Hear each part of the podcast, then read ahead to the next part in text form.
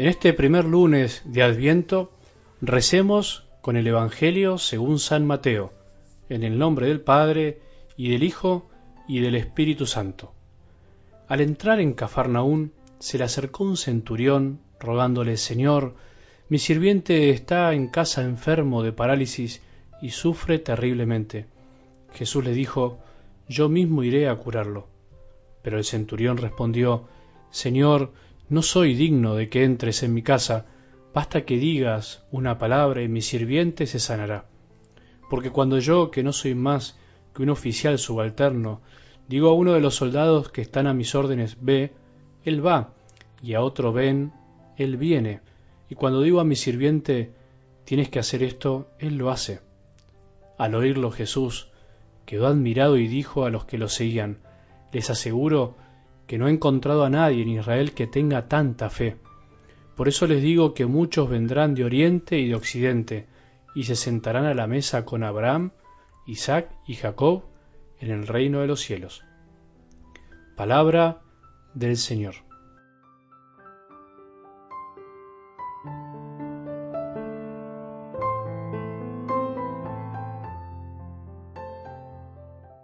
Adviento es tiempo de esperanza, tiempo para levantar la cabeza, para despertarnos, para mirar un poco más a nuestro alrededor, de cambiarnos también los anteojos con los cuales vemos esta realidad en la que vivimos, de dejar de correr un poco, de sacar el pie del acelerador. Es un tiempo muy lindo que tenemos que aprovechar muchísimo, tenemos que disfrutarlo desde la palabra de Dios. ¿Viviste alguna vez un adviento escuchando y meditando cada día la palabra? Seguramente si sos oyente asiduo de algo del Evangelio, sí, por ahí sos nuevo, por ahí tenés algunos años, o por ahí nunca fuiste tan constante, pero te invito a probarlo. Es distinto, te lo aseguro. Probá hacerlo este año. La Navidad no será igual a las otras. Mi deseo es que podamos vivirlo así. Quiero que juntos podamos día a día meternos lentamente en el espíritu de lo que se nos propone. Ayer casi al pasar te proponía que escribas día a día, me lo proponía yo también, en un cuaderno donde puedas, una especie de diario personal, en donde podamos ir registrando las manifestaciones de Dios en lo concreto de nuestra vida. Es muy difícil, lo sé, es difícil ser constante, por ahí no te gusta escribir, bueno, no lo hagas, pero si te gusta y te animás, vas a poder lograrlo y verás los frutos. La esperanza será la virtud fundamental que intentaremos que esté como de trasfondo de todo lo que Jesús nos diga durante este tiempo. Cuánto necesitamos de la esperanza. Veremos que sin esperanza no somos cristianos enteros y que esta virtud, dada por Dios a todos en el bautismo y que se reviva cada día, especialmente los sacramentos, es una de las virtudes más desgastadas, entre comillas, en estos tiempos, más desprestigiada por usar mal la palabra esperanza, la menos tenida en cuenta, pero al mismo tiempo la más necesaria, por decirlo así. Acordate que tenemos que despertarnos. ¿Pensaste de qué cosas tenemos que despertar? ¿En qué aspectos de nuestras vidas andamos a veces como sonámbulos? Todavía tenemos toda esta semana para rezar y pensar. Pero vamos a algo del Evangelio de hoy, que por ser un acto de fe tan puro y sincero de este hombre pagano, es también un canto a la esperanza. Siempre donde está la fe, está la esperanza. Las personas que realmente tienen fe son personas que tienen esperanza. No puede haber fe sin esperanza. Eso es algo que iremos descubriendo y aprendiendo.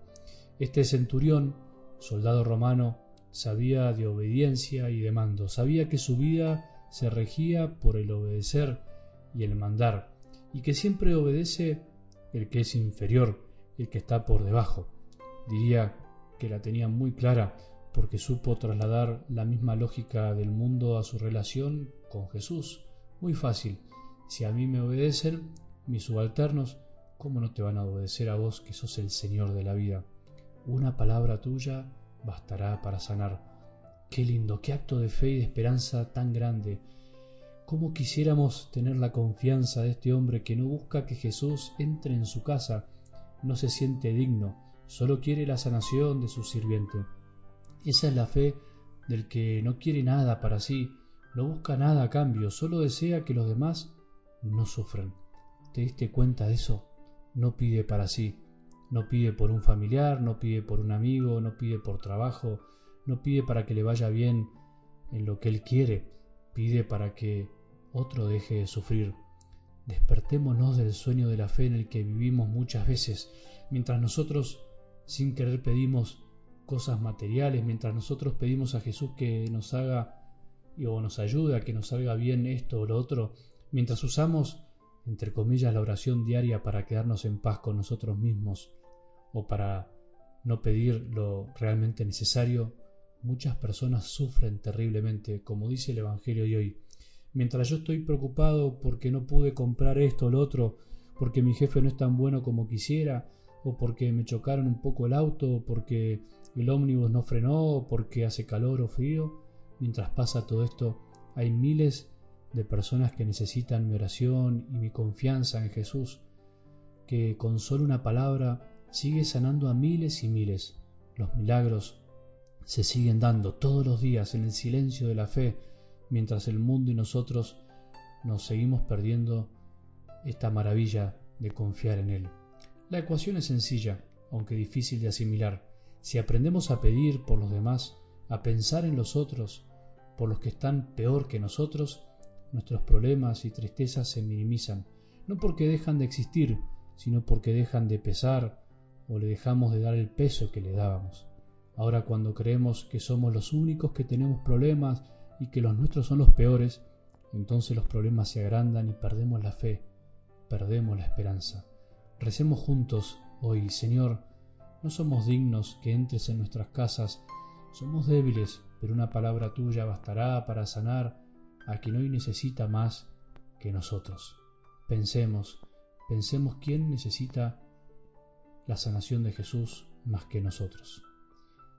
Que tengamos un buen día y que la bendición de Dios, que es Padre misericordioso, Hijo y Espíritu Santo, descienda sobre nuestros corazones y permanezca para siempre.